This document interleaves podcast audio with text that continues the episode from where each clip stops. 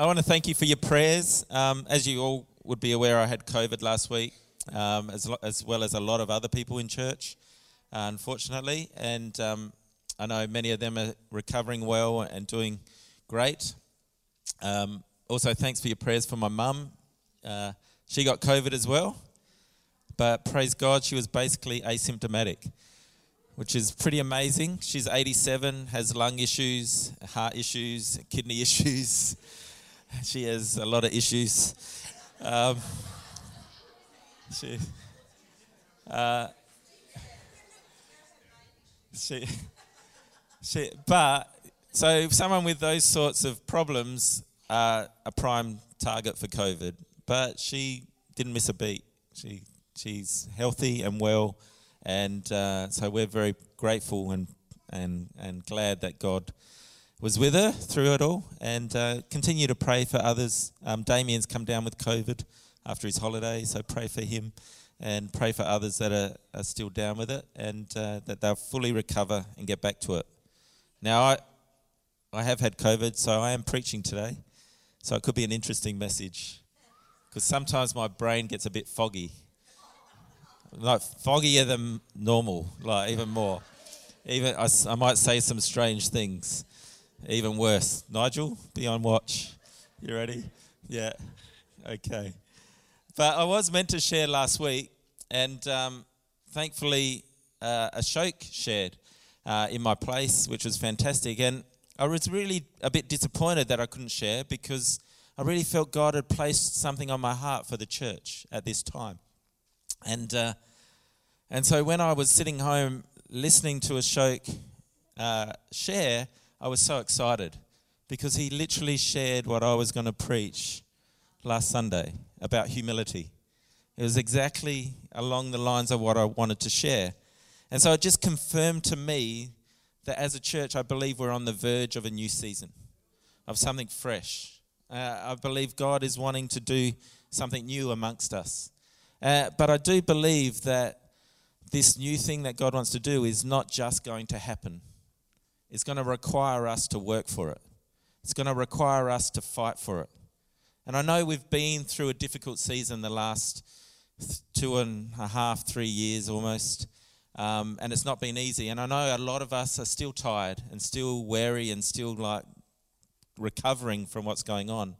But I have a real sense that God wants to remind us that He has called us to be overcomers, that He has called each of us to learn how to deal with the obstacles that life throws at us and stand in who we are in Christ. You know, the Bible continually uses this military style of symbolism to talk about the walk of faith. I'll share with you a few scriptures.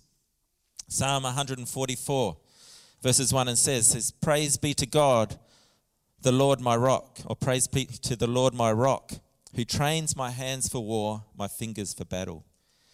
He is my loving God and my fortress, my stronghold and my deliverer, my shield in whom I take refuge, who subdues people under me. In 1 Timothy 1, it says, uh, Paul says, Timothy, my son, I give you this instruction in keeping with the prophecies once made about you, so that by following them you may be you may fight the good fight, holding on to faith and a good conscience. Some have rejected these and so have shipwrecked their faith. Then in the next, oh, my clicker stopped working, Sam. Have you clicked on something? Thank you. Then in Timothy 1 6, he says, Fight the good fight of faith, take hold of the eternal life to which you were called when you made your good confession in the presence of many witnesses. And then in the next passage in 2 Timothy 2, it says, Endure hardship with us like a good soldier of Christ Jesus. No one serving as a soldier gets involved in civilian affairs. He wants to please his commanding officer. Similarly, if anyone competes as an athlete, he does not receive the victor's crown unless he competes according to the rules. Then Ephesians 6. Clicker. Thank you. Ephesians 6, this is a well known passage. Finally, be strong in the Lord and in his mighty power. Put on the full armor of God so that you can take your stand against the devil's schemes. For our struggle is not against flesh and blood. It's really important to remember that. Our f- struggle is not with each other, it's not with other humans. Our struggle, um, where I've lost myself, there's the fog. Uh, our, but against the rulers, against the authorities, against the powers of this dark world, and against the spiritual forces of evil in heavenly realms. Therefore, put on the full armor of God, so that when the day of evil comes, you may be able to stand your ground. And after you have done everything, to stand. Then 2 Corinthians 10, verses 3 to 6 says, For though we live in the world, we do not wage war as the world does. The weapons we fight with are not the weapons of the world. On the contrary, they have divine power to demolish strongholds. We demolish arguments and every pretension that sets itself up against the knowledge of God. And we take captive every thought to make it obedient to Christ. See, each of these passages makes it clear that we're in a spiritual battle. And this spiritual battle is what the walking the life of faith is all about. We're in a fight, we're in a, a battle. And now, often when we tend to talk about this spiritual battle, we often can fall into the trap of focusing on the opposition.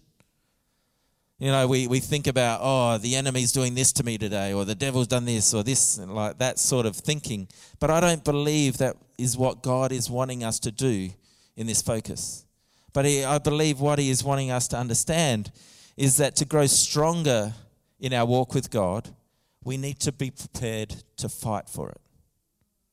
It's not about who's opposing us, it's about us having the will to fight. Jesus described it this way when he was talking about it is that the road to destruction is wide and easy and comfortable, but he said the road to eternal life is narrow and difficult and takes discipline and takes effort. It takes uh, a willingness to stick to it. And that's why our passage here it says the weapons we fight with are not the weapons of the world. Although for though we live in the world, we do not wage war as the world does. So I want to look at today how do we fight as soldiers in God's army? And the truth is, it looks different to the way we expect. That's what the Bible tells us. It's not the way the world does, it's not about fighting with the world's methods and strategies. And Ashok shared powerfully last week around the, what I believe is most necessary as a soldier in God's army the most necessary attribute for us to have is humility. So I'm going to share part two, follow on from what Ashok shared last week, and I pray that it helps cement what God is doing and wants to do in our church at this time. Let's pray. Lord God, I thank you for your word. And I thank you for the fact that you are moving and you are working and you are doing what you want to do. And I just pray right now that as your people that we get on board with what you're doing. That we, we grasp a hold of this concept of humility and the importance of it and run with it. And run with it in such a way that it will bring breakthrough and victory and transformation, not just to us, but also to our community that we live in. We ask you this in Jesus' name. Amen.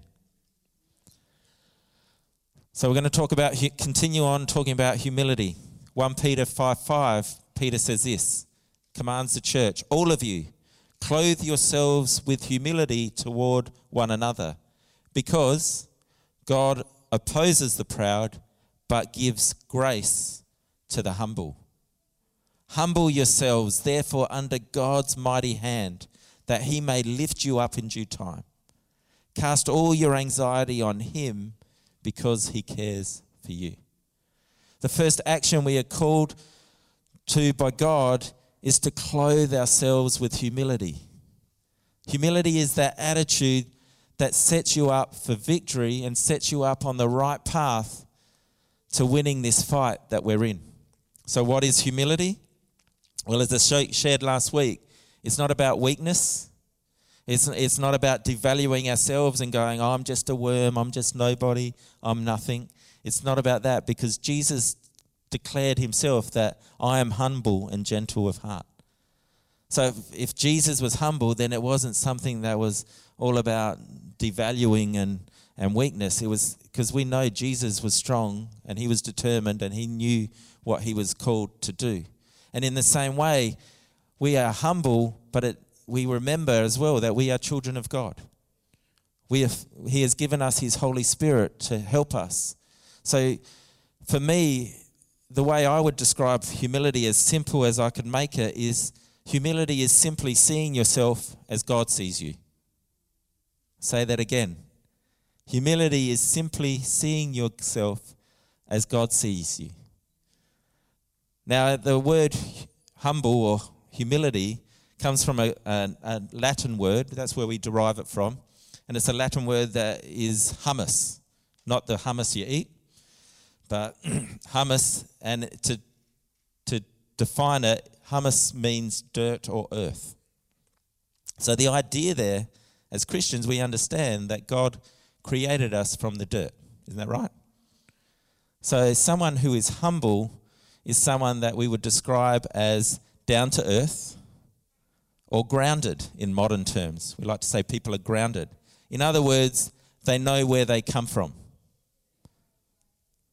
So you think about this for a moment. Where do we come from? Well, the Bible tells us that God took the dust, took the dirt, and breathed his life into it and gave it form and gave, gave it the image of God.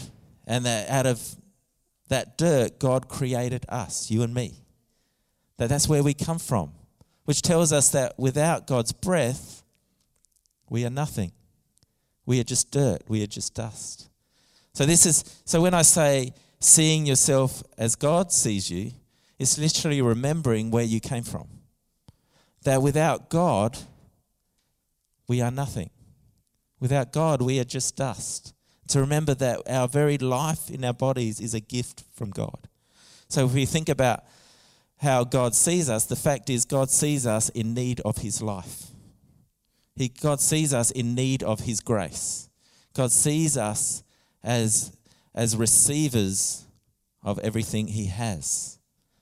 So when God looks at us, He understands this is, these are, this is my creation that I've created for my purpose, for my pleasure.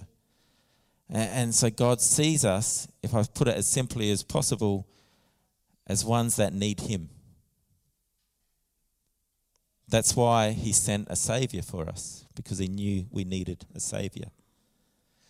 So when it comes to humility, when we are vulnerable enough to acknowledge we don't have everything it takes to get through life, then that is what humility is all about. I'll say that again. When we're vulnerable enough to say we don't have whatever it takes to get through life and acknowledge that we need help, then that is the beginning of humility. That's where it starts. And the exciting thing, as our scripture says, is that when we do humble ourselves, God gives us His grace. God gives us His favor. So, humility is our ability to assume a position of need, to assume a position of dependency, to assume a position of obedience by recognizing that God is the creator and we are the created. We're not the creators. We're not the initiators. We're not the movers and shakers. God is. Our role is to humble ourselves by acknowledging God's creator, and my position is under Him. My position is to rely on Him. My position is to depend upon Him. So, in relation to fighting this battle, we resist this world and everything that it throws at us and everything it offers us by standing firm in our faith that God is everything that we need. And that's humility. That's how we fight this fight is by starting the starting point is to start in that place to say God, you're in control. You're the creator. I'm the created. I humble myself, I bring myself under your mighty hand and allow you to do what you want to do. And I stand in the knowledge that I am your creation and that you made me for your pleasure.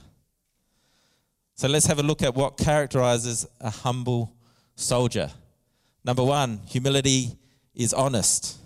So the closest attribute to humility is honesty. It's about saying it as it really is with no pretensions. So say acknowledging I'm the creator. You're the creator. That's who I am. See, a good soldier knows who they are. They don't try to be something they're not. And then they know a good soldier is honest enough to know they can't do it by themselves. They under, understand that the first step to winning this battle is understanding they can't do it themselves and calling on God for help. And not just and it doesn't stop there. It also then involves us calling on each other for help. Isn't that right? And this is the exciting thing. Jesus said it this way in Matthew 18, 14, 18 4. Whoever becomes like this little child is the greatest in the kingdom of heaven. Who knows the saying that they say these days? There's two things in the world that are honest children and yoga pants.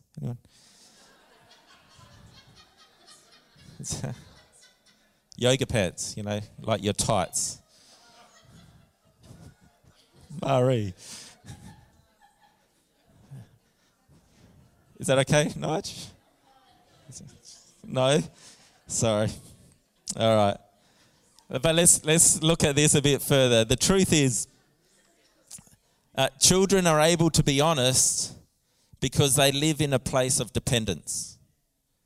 So it's from the day they are born, they know that if they cry, their mother or their father is going to feed them. Or if they're going to, if they're uncomfortable and they cry, their mother or father are going to change their nappies. So they learn from an early age that they can be honest about what's going on in their life. They can say, you know, well, before they can even say anything, they can cry out and they will get the attention of their parents. And it's from this place of dependence that they learn from their parents and they learn uh, to trust their parents in this type of environment.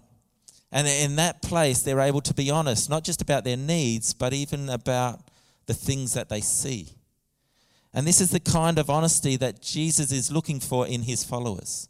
Those would learn to depend upon him and rely upon him and to trust him, that they would be able to be as honest as they can be for what is going on in their life and what is happening around them. This is the idea that we have about, um, Jesus talks about the vine and the branches, that he wants us. The branch cannot exist without the vine. And He wants us to depend on Him and abide in Him and rely upon Him. And from that place of trust and honesty that you are, God, you are the, the vine and I'm the branch. You are the creator and I am the created. I love that picture on the Restore um, flyer for the worship night last week. That's actually taken from a photo when Julie and I were walking the Camino a couple of years ago. And God spoke to me from that experience because we were walking this path and all of a sudden this man came walking around or no a whole lot of sheep came walking towards us. And, uh, we're like whoa who's got these sheep? And then all of a sudden the sheep stopped and look at us and then a man came around the bend and he rang he whistled and rang a bell and the sheep kept on walking. And, all of a sudden i realized that the picture of the shepherd that Jesus is leading us and guiding us, and He is there. Sometimes He's behind us and pushing us along. Other times He's walking in front of us and we're trying to keep up. But the fact is, the truth of the matter is that we are the sheep and He is the shepherd. And when we're honest enough to accept that, that's what humility is all about. The second thing about humility is it knows its place. Good soldiers understand the chain of command. We understand this even from Jesus' life himself, that when he was here on earth, he submitted to the will of the Father and obeyed him. So, sub- submission and obedience are simply humility in practice. It's what it looks like in, in practice. So it's not a, it's, it's all about not thinking of yourself more highly than you ought. And, uh, as our scripture said in Corinthians, it's about taking captive every thought to the obedience of Christ. So, learning to obey Christ in everything, not just in action, but in thinking, and, and from your thinking flowing to your actions. So, this is uh, the importance of, of knowing your place, is submitting yourself under God's mighty hand. The Bible teaches us that we are to submit ourselves to God first and foremost. Also talks about the importance of submitting to your authorities, but it also teaches us in the church that we are to submit to one another uh, out of respect for God's way and God's work. In Ephesians 5 21, it says, Submit to one another out of reverence for Christ. So, submission is all about trust. So, trusting those around you can be an, extra, an expression of your ability to trust God. So there's a, a line of thought that tells us that if we can't submit to one another and even submit to authorities here on earth, how are we ever really going to feasibly submit to God appropriately when God asks us to do stuff? You know, I, saw a, a really interesting movie a few weeks ago called The Duke. It's about a true story based on a guy who stole a really famous painting in England, and he was a really simple guy. And they, he got caught, and, and he had to go to court. And they were talking to him, and they, he started to talk about his philosophy in life because he stole it. So he was planning to sell it to raise money for the poor. And the judge or the lawyers asked him why, what was his thinking, and he goes, "Well, my simple philosophy is that you are me and I am you." And so everything I do, I do to you as if you were me. Sounds like Jesus, doesn't it? Do unto others as you would have them do unto you. And so the thinking there is that we need to understand that we are all in this together. And so we submit to one another by saying, I want the best for you because what the, the best for you is the best for me. Does that make sense? So, this is the idea of a humble soldier, a humble person, a humble church, a humble, humble congregation is that we submit to one another. In other words, as Jesus says, we lay our lives down for each other, as Jesus did for us. So, we don't think of, oh, I don't think of myself as, oh, I'm the mighty pastor up the front of the church who preaches, and you all have to listen to me. No, I learn as much from you as you learn from me, hopefully. That when we sit and talk and we share and that we we iron sharpens iron and we learn from each other and we grow. Isn't that right? This is what God's called us to as as a church to to know our place and to submit to each other and to in submitting we are practicing Jesus law of loving each other as Christ loves us. The last thing I'll share is it's got stuck again, Sam. Humility is generous. Philippians 2 talks to us about Jesus. And it says there, You must have the same attitude that Christ Jesus had. Though he was God, he did not think of equality with God as something to cling to. Instead, he gave up his divine privileges.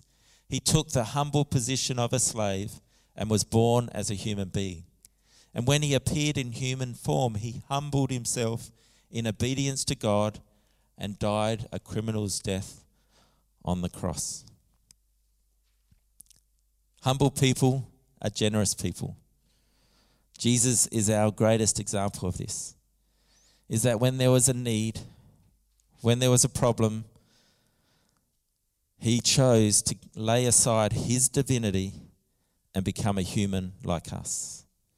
He gave up his whole position in heaven, all his power, all his rights to become one of us so that he might help us. I can't think of anything more generous than that. He held nothing back, he gave completely of himself. And I believe for us, if we're humble people, we are generous because we are grateful. We're grateful for what God has done for us. We're grateful for God's generosity that we see here. We're grateful that we understand that He generously gave everything for us. And so I don't know about you, but we sang about it this morning you know, in How Great Thou Art. Um, it's just incredible. And when you sing that, you're overwhelmed by what God has done for you, and you want to respond and say, God, everything I have is yours.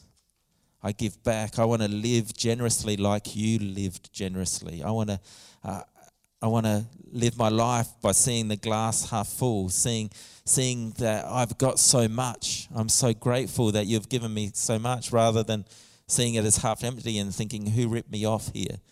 Uh, we want to, as Christians, we want to be those sorts of people who are grateful for everything that we have. Even the breath in our body is a gift from God, and that we thank Him for that. And so we must respond with gratefulness and generosity for all that God has done in whatever way we can, whether it's in our time or our resource, in our finances. But every part of our life we, we say is a, is a gift for God to use. That we would open our hearts to Him to say, because of your great generosity, God, let us be generous as well. I want to close with a powerful example of this in an encounter Jesus experienced in Luke 7. And we'll share it and have a chat about it. But it says, one of the Pharisees invited Jesus to have dinner with, with him. He went to the Pharisee's house and reclined at the table. A woman in that town who lived a sinful life learned that Jesus was eating at the Pharisee's house. So she came there with an alabaster jar of perfume. As she stood behind him at his feet weeping, she began to wet his feet with her tears. Then she wiped them with her hair, kissed them, and poured perfume on them. When the Pharisee who had invited him saw this, he said to himself, If this man were a prophet, he would know who is touching him and what kind of woman she is, that she is a sinner. Then Jesus answered Simon, I have something to tell you. And Simon said, Tell me, teacher. Two people owed money to a certain moneylender. One owed him 500 denarii and the other 50. Neither of them had money to pay him back. So he forgave the debts of both. Now, which of them will love him more? And Simon replied, I suppose the one who had the bigger debt forgiven. You have judged correctly, Jesus said. Then he turned toward the woman and said to Simon, Do you see this woman? I came into your house. You did not give me any water for my feet, but she wet my feet with her tears and wiped them with her hair. You did not give me a kiss, but this woman from the time I entered has not stopped kissing my feet. You did not put oil on my head, but she has poured perfume on my feet. Therefore, I tell you, her many sins have been forgiven, as her great love has shown. But whoever has been forgiven little loves little. Then Jesus said to her, Your sins are forgiven. The other guests began to say among themselves, Who is this who even forgives sins? And Jesus said to the woman, your faith has saved you. Go in peace. Now, the point of this story is really not about the amount of sin of either party. But the point of the story is all about the attitude towards the one who forgives. So you see, on one side, we have Simon, the Pharisee. And we see the power that pride can take in our lives in its ability to show genuine respect to Jesus. Now, he had Jesus in his home. And from this story, it even says he invited Jesus to his home. Now, in those times, when you had someone in your home, the way you treated them once they were in your home showed your alliance with them. So, this man was obviously a proud Pharisee and so he refused to give Jesus simple hospitality because he was worried about his reputation. Because if he had given Jesus a bowl to wash his feet with, And if he had kissed Jesus on the cheek, and if he had anointed his head with oil, then he would have been declaring that Jesus and I are friends. And I agree with everything Jesus is saying, and I am a part of him, his life. But he deliberately chose not to because he was more worried about his own reputation and probably about what others would think. So he chose not to because he was too proud, that he had too much to lose in this situation. But on the other side, we have this woman who has a shameful history. And this woman, with this terrible reputation, chose instead to humble herself at Jesus' feet and to wash Jesus' feet with her tears, wipe them with her hair, and then take that alabaster box and anoint him with something that was probably very, very valuable to her. And in her humility, we see in the story, she receives salvation and breakthrough for her life. But the situation required her to put her place herself in a place where she could be ridiculed and humiliated. And let's be honest, for all intents and purposes, she was. Because in that moment, Jesus said, pointed out what she was doing, pointed out the fact of what Simon was saying, and tells this story that made everyone in the room who probably knew already, but knew that she was a sinner. But in her act of humility, to say it's not about me, but it's about Jesus. And I, I need to acknowledge Jesus because I know He is the truth, He is the life. I'm going to say that I align myself with Him by washing His feet with my tears, by anointing His head with my oil. I'm going to that I'm declaring that I am His. I, I belong to Him. I, I believe in what He's talking about. I am His one of His followers. And in that uh, moment of humility, of acknowledging Jesus, God gives her grace. God forgives her sins. And God brings salvation to her house. You see, in God's kingdom, humility will always bring breakthrough. We see it in Jesus' life. He humbled himself, came to earth as a human, died on the cross, but rose again to give us victory to give us victory over death and sin. The path of humility will always bring victory. The path of humility will always bring breakthrough. The path of humility will always bring God's grace. I'm going to finish with one last scripture. It's one Ashok used last week but I believe it's probably really appropriate for us at this time because I know what I'm talking about is stepping back into a place where we say, God, I want whatever you want. God, I, am going to start to fight again. I'm going to start to humble myself again. I'm going to start to bring myself before you and, and put myself in a place where, God, whatever you want, I'm willing to do.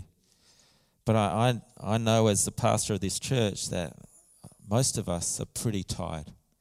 We're pretty worn down from the last few years. And it's, it's like, so I stand up here, you know, challenged to preach this, but I, I have a sense that God wants us to step up again. But I'm excited because Jesus himself says in Matthew 11 28, guys, He says to us, Come to me,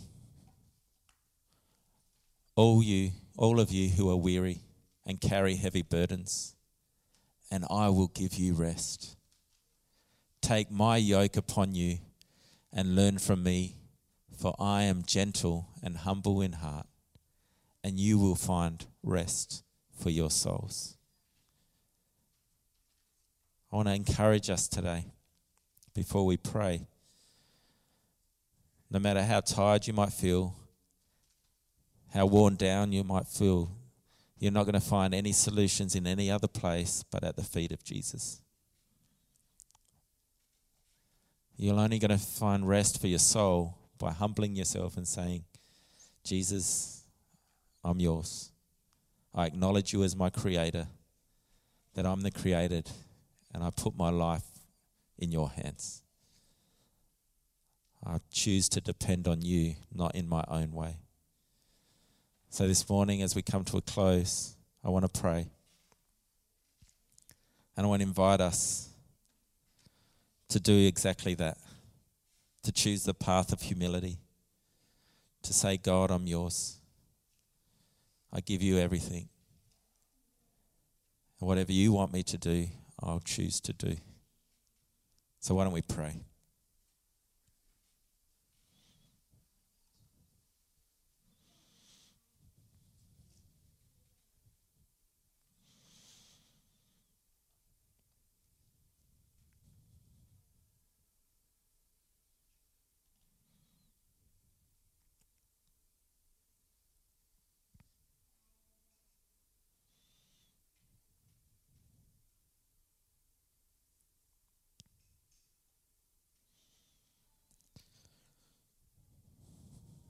Lord, the starting point in your kingdom is not always what we expect. You don't come with huge fanfare and and a whole lot of ceremony and exaggerated efforts to grab attention. But you humbled yourself and became a baby, a child, even before that, an embryo. You put your place in a you put yourself in a place of need and dependence as an example for us to follow. But through that process of humility and dependence and need, God used you to do what no one else could do. God, I just pray for us right now in this place as a church, each individual here and us as a, as a body that we would choose the path of humility as well. Not for big fanfare or anything else, but just to just to say, Your will be done, God. Less of me and more of you in this life. That we acknowledge you in everything we do and choose to depend on you in every step of the way. I pray this in Jesus' name. Amen. Amen. God bless you. There's something for you to consider and ponder, and as you step out and uh, step into your week this week, for the kids who go back to school, parents are happy. But uh, let's uh, continue to choose the path of humility and um, let me encourage you uh, pop up does come back this week. You're very welcome to come and join us to help out in whatever way you can, or just be a part of sitting at tables talking to people. We'd love that. Um, but yeah, let's start this process. Over the next couple of weeks, I'll be sharing about what this fight is all about as well. Next week, I'll share another part of what I believe a way that we're called to fight in the area of prayer. And uh, we'll talk about that. And um, just believe God has got some good things in store for us. And uh, but it takes us by position, it takes us positioning ourselves properly to start with, for that to be possible. Amen.